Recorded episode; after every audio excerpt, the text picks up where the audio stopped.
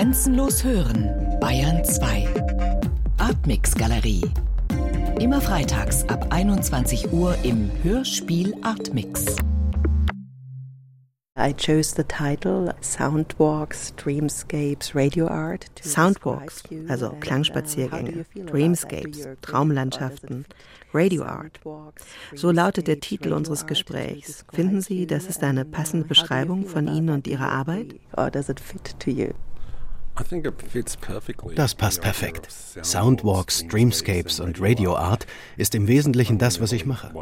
Soundwalk bezeichnet als erstes einmal eine Art des Gehens. Anstatt sich an einem Ort umzusehen, hört man sich diesen Ort an. Man geht nicht wegen der Aussicht irgendwo hin, sondern man geht wohin, um der Soundscape, der Klanglandschaft zu lauschen. Jeder Ort hat seinen eigenen Klang, der ihn besonders macht. Wenn man genau hinhört, wird jeder Ort besonders. Man stimmt sich darauf ein.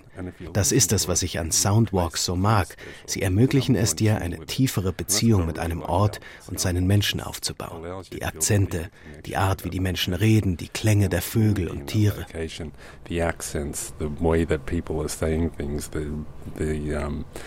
The the rivers, the, uh, the culture of the bird life or the animal life there.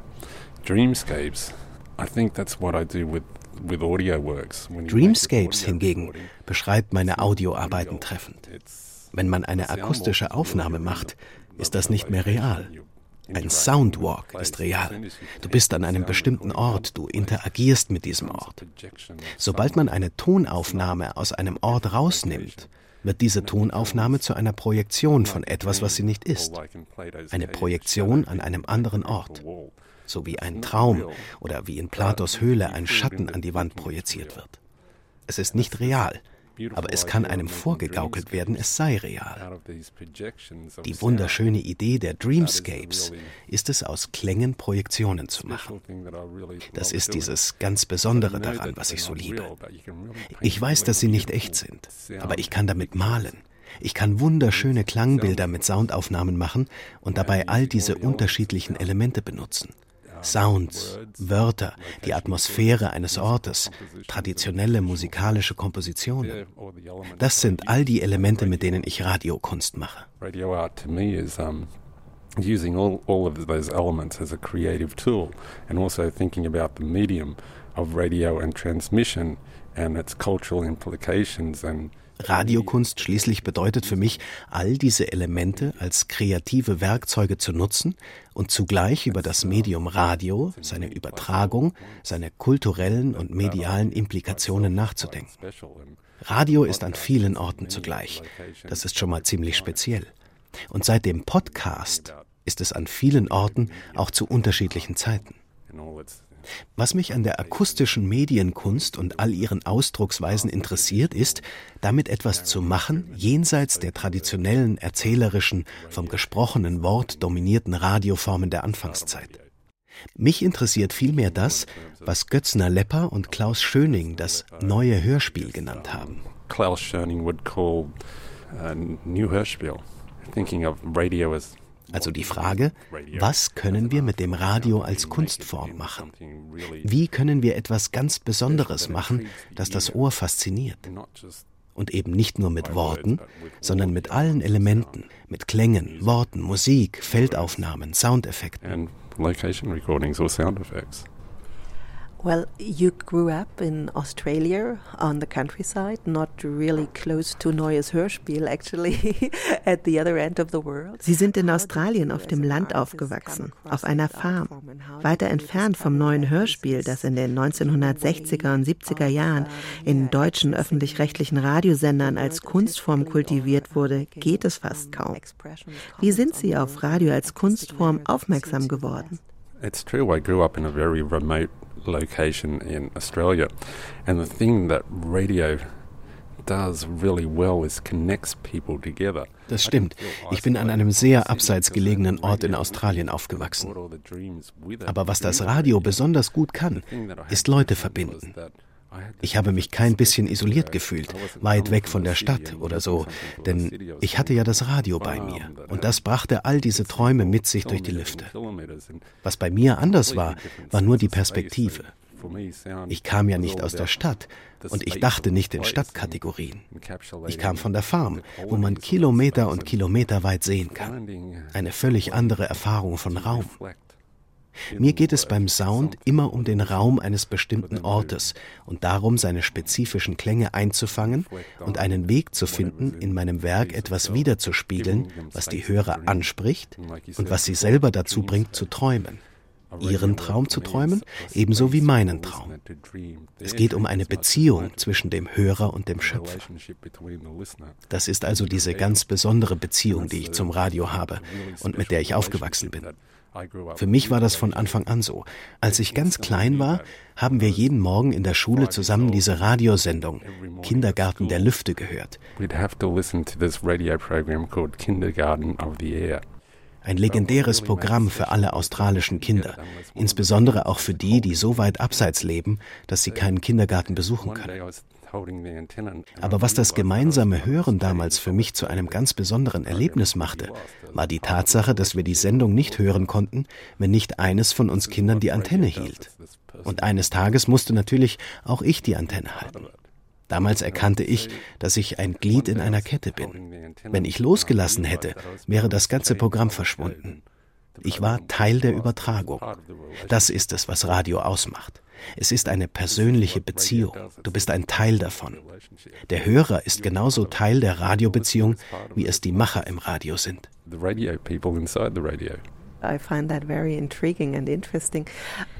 Was Sie erzählen, finde ich sehr spannend und interessant, da ja anscheinend Ihre Kindheit und Jugend an einem abgeschiedenen Ort Ihre Faszination für das Radio geprägt hat. Ist das vielleicht auch einer der Gründe, warum Radiokunst insgesamt in dem so abseits gelegenen Australien einen hohen Stellenwert zu haben scheint? Oder täuscht mich mein Eindruck? I think radio art was supported a lot in Australia die Radiokunst wurde einige Jahrzehnte lang in Australien sehr gefördert. Seit relativ kurzer Zeit erkennen die Verantwortlichen in unserem öffentlich-rechtlichen Sender ABC jedoch den Wert der Radiokunst nicht mehr so sehr, wie das früher mal war. Obwohl Australier wiederholt auf internationalem Parkett mit ihrer Radiokunst Preise gewonnen haben. Das sind Arbeiten, die zu den Besten der Besten gezählt werden, obwohl sie aus einem kleinen Land mit lediglich 20 Millionen Einwohnern auf der anderen Seite des Planeten kommen. Für meine Doktorarbeit habe ich unterschiedliche Radiomacher auf der ganzen Welt, in Nord- und Südamerika, Europa, Australien, per Mail gefragt, ob sie allein durch das Hören erkennen könnten, dass es sich um ein australisches Werk handelt und falls ja, was das Australische daran ist. Sie konnten es zwar alle nicht genau benennen, obwohl alle behaupteten, sie würden ein australisches Radiokunstwerk schon allein durch das Hören erkennen, völlig unabhängig vom Akzent. Es sei vielmehr die Art, wie die Australier ihre Sendungen machen würden, die Art, wie sie mischen und mit Geschwindigkeit umgehen, wie sie alles zusammenführen und ihr Umgang mit Rauch.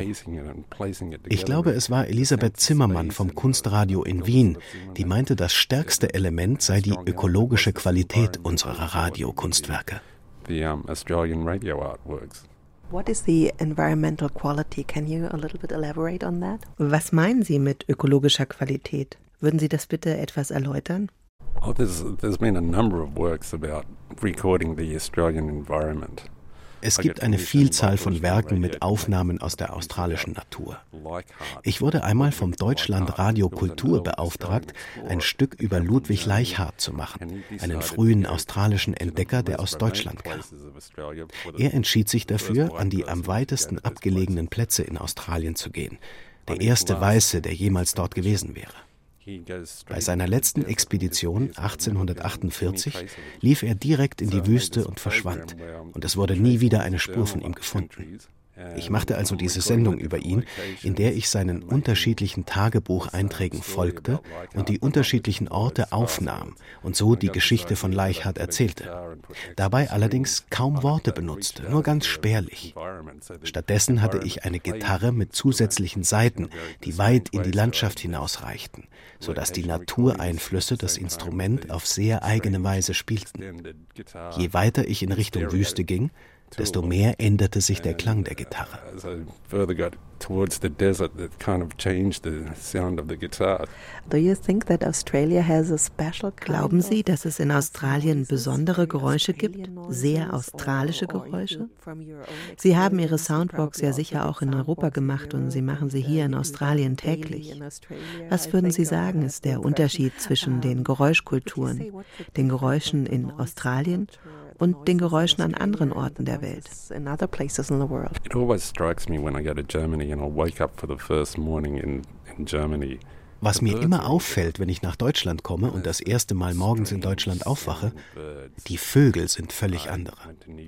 2015 war ich in New York und habe im East Village gewohnt. Und als ich morgens aufwachte, hörte ich in meiner Straße mitten in der Stadt auch Vögel. Aber wieder völlig andere Vögel als die Vögel in Europa, aber auch als die Vögel in Australien. Außerdem ist natürlich die Geschwindigkeit, mit der die Menschen sprechen, anders. Der Akzent ist anders, der Klang der Stadt. In Australien kann man manchmal sogar die Hitze hören. Und im Winter kann man definitiv die Kälte hören. Wie können Sie Hitze und die Kälte hören? Dort, wo ich wohne, gibt es eine Kreuzung mit einer Fußgängerampel. Wenn es kalt ist, kann ich das Signal der Fußgängerampel viel besser hören als bei Hitze. Wenn es kalt ist, klingt es ganz knackig. Wenn es heiß ist, dann klingt es ganz verschwommen, nicht so scharf, klar und laut.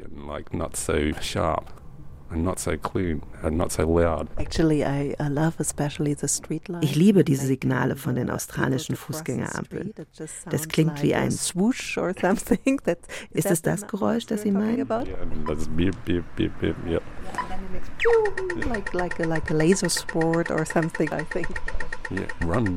Rennen Sie jetzt. Ja, genau. Aber dieses Geräusch ist ganz besonders australisch für mich. Es gibt mir das Gefühl, als ob ich in einem Science-Fiction-Film wäre oder irgendwo im Weltall. Wahrscheinlich. Aber da ich damit aufgewachsen bin, ist es für mich völlig normal. Man nimmt das gar nicht wahr, aber da Sie es erwähnen, fällt es mir auf. Ja, die Verkehrssignale in Europa sind völlig anders. Als ich in Ljubljana war, fiel mir auf, dass sich der Flusslauf zu unterschiedlichen Zeiten im Jahr ändert. Und in Teilen der Altstadt gibt es diese Gitter, über die man läuft, und man hört das Wasser, aber man sieht es nicht. Es ist hübsch. Sections and you can hear water running and it kind of disappears and you, but you can't see the water running. It's kind of nice. In uh, Vienna, it's kind of the sense of the space You kind of can almost hear the architecture there, you know, the way in Wien bekommt man ein ungeheures Gefühl für den Raum. Man kann die Architektur hören. Man kann seine großen Gebäude hören und die Plätze und die Reflexionen der Mauern. In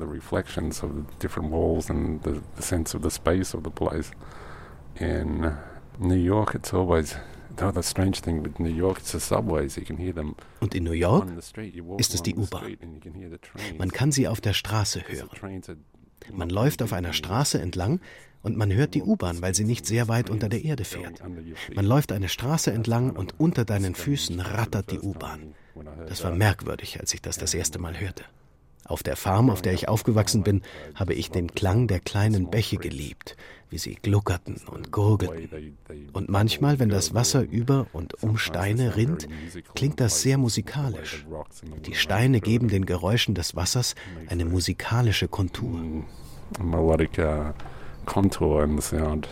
You are a very renowned and award winning radio artist, but you're also a composer. And I was wondering. Sie sind nämlich nicht nur ein renommierter Radiokünstler, der viele Preise gewonnen hat. Sie sind vor allem auch Musiker und Komponist. Ich habe mich gefragt, wie genau Sie Radiokünstler geworden sind. Haben Sie von der Musik zur Soundart und Radiokunst gefunden? Oder haben Sie direkt mit Radiokunst angefangen? Wie verlief Ihre Reise zur Radiokunst? How was your personal journey to radio art? Oh, my personal journey to radio art, it goes like this. My mother bought me a radio that I had to put together, so I, I fell in love with radio. Meine persönliche Reise zur Radiokunst verlief so. Meine Mutter hatte mir ein Radio gekauft, das ich selber zusammenbauen musste. Dabei verliebte ich mich in das Radio. Und als Kind liebte ich Klänge. Ich nahm alles mit meinem Kassettenrekorder auf. Dann kaufte ich mir eine Gitarre und habe mir selber Musik machen beigebracht. Als ich gut genug war, habe ich einen Uni-Abschluss in Musik gemacht. Danach habe ich für ein paar Jahre professionell als Musiker Gitarre gespielt. Dann bekam ich ein Stipendium für eine Künstlerresidenz der damaligen Radiokunstsendung The Listening Room der ABC. Ich hatte noch nie zuvor eine Arbeit mit Featurelänge gemacht. Man gab mir sechs Monate Zeit, Hilfe und ein Budget, mit dem ich ein Streichquartett und unterschiedliche Sessionmusiker bezahlen konnte. Und dabei kam langsam die Idee zustande, dass ich ja Australier interviewen könnte und Außenaufnahmen an unterschiedlichen Orten in Australien machen könnte, um herauszufinden, was Australier über sich selbst als Australier dachten. Als ich fertig war, gab ich mein Mastertape ab, ging nach Hause und dachte, das hat sehr viel Spaß gemacht.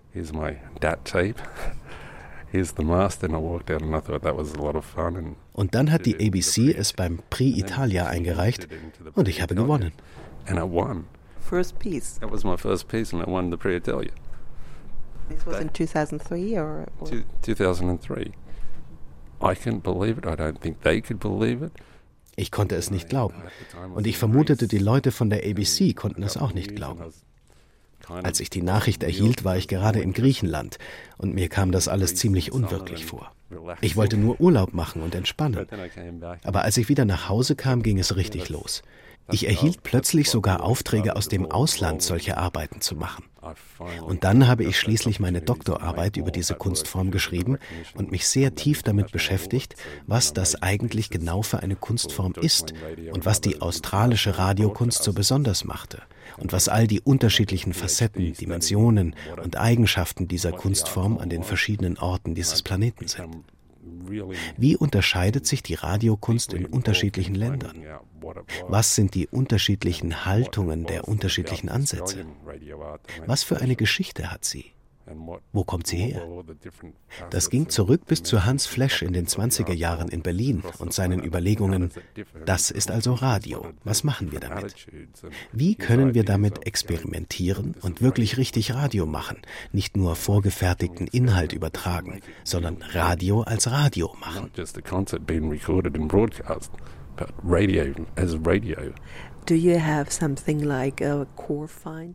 Und sind Sie zu so etwas wie einer zentralen Erkenntnis gekommen? Wie würden Sie es zusammenfassen? Was ist Radiokunst? What is radio art? What were your main finding? My main finding, in a nutshell, which is problematic to do, but the main finding is that it's a valid art form in itself. Das ist natürlich schwer, das auf den Punkt zu bringen. Aber ich denke, meine zentrale Erkenntnis ist, dass Radiokunst in sich selbst eine vollwertige Kunstform ist. Sie hat internationale Dimensionen und Eigenschaften. Es gibt unterschiedliche internationale Ansätze, wie in jeder anderen Kunstform auch. Und sie ist kulturell genauso wichtig wie jede andere Kunstform auch, egal ob wir das anerkennen oder nicht. Die meisten Galerien sagen ja leider, das ist kein Bild, das man ausstellen kann. Das ist nicht Klangkunst, das ist nicht Musik, irgendwas mit Radio. Warum kümmern sich nicht die Radioleute darum? Und die Radioleute wollen Radio machen. Oder wie es der großartige australische Radiokunstproducer Andrew McLennan mal gesagt hat, das Problem mit der Radiokunst ist, dass die Radioleute Sachen machen wollen, die man vom Radio erwartet. Aber Künstler machen keine Sachen, die man erwartet. Radiokunst passt nicht problemlos ins Radio, außer man richtet dafür einen spezifischen Sendeplatz ein. Radiokunst existiert irgendwie in einem Zwischenraum zwischen allem. Das Radio hat oft Schwierigkeiten damit, Radiokunst unterzubringen.